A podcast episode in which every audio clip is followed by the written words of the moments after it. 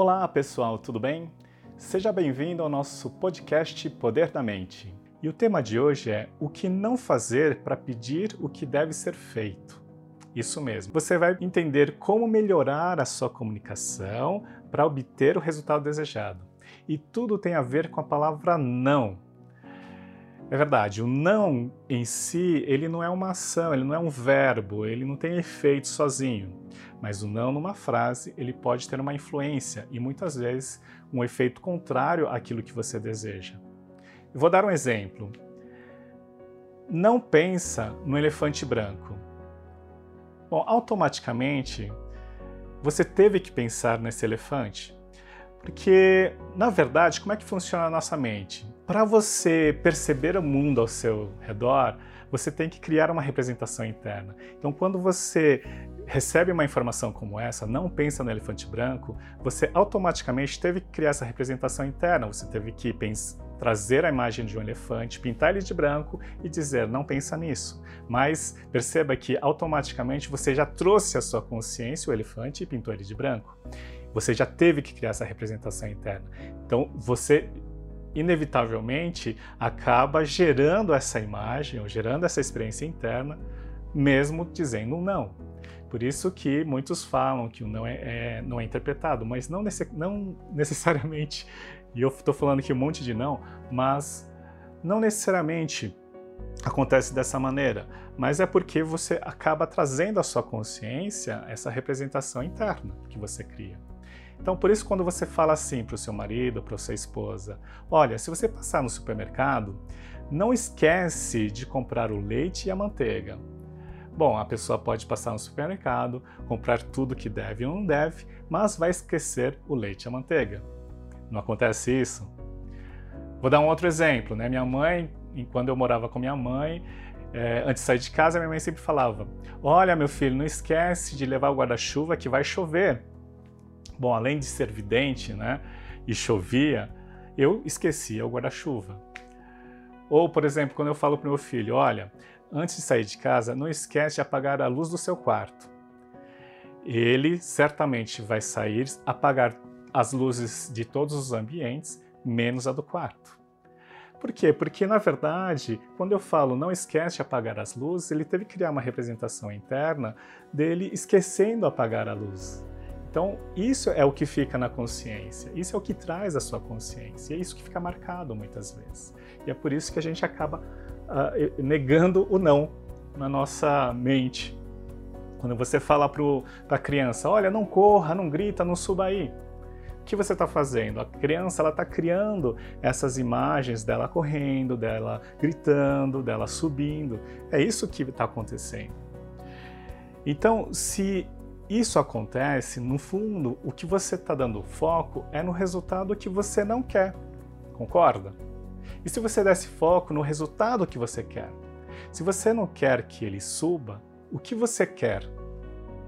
Olha, brinque em outra, em outra área, ou fale mais baixo, ou caminhe mais devagar.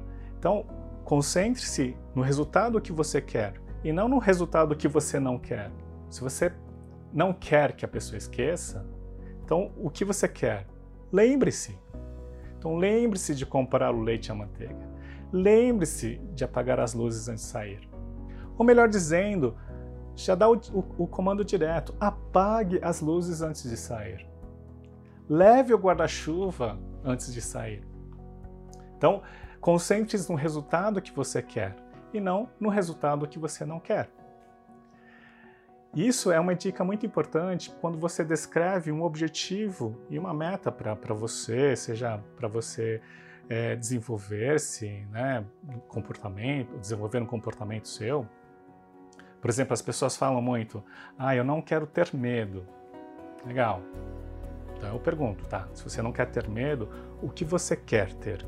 Confiança, coragem? A pessoa fala assim: ah, eu não quero errar, não quero falhar.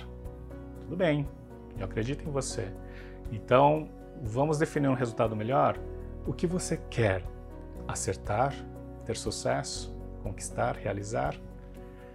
É isso que é importante enaltecer para sua consciência e repetir várias vezes aquilo que você quer como resultado. Ok?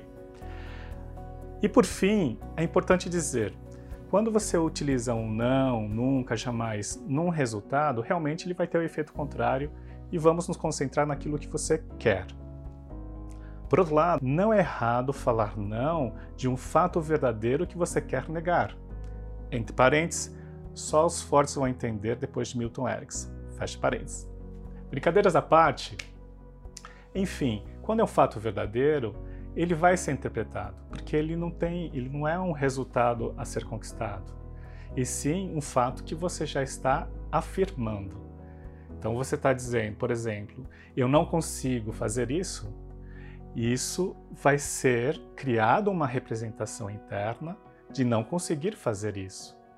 E isso, a sua mente consciente e inconsciente vai apenas acatar literalmente e vai gerar comportamentos de não conseguir mesmo. Se você fala, ah, é, eu não, não sirvo para isso, então o que você está dizendo? Você só está afirmando o que você é incapaz de fazer e a tua mente inconsciente é literal e vai receber isso, essa informação, vai criar uma representação interna e vai gerar comportamentos congruentes a, a isso que você já está afirmando. Então, tome cuidado também quando você afirmar isso, porque isso é literal e isso acontece. O não, nesse caso, ele não vai ser negado. Bom, eu espero ter contribuído de alguma maneira, principalmente para os meus practitioners practitioners, Espero que possam começar a ter mais cuidado, inclusive, porque às vezes ainda pego alguns utilizando isso. Mas é, é sempre um exercício constante para que a gente possa evoluir e melhorar a nossa comunicação. Ok? Um forte abraço a todos. Gratidão.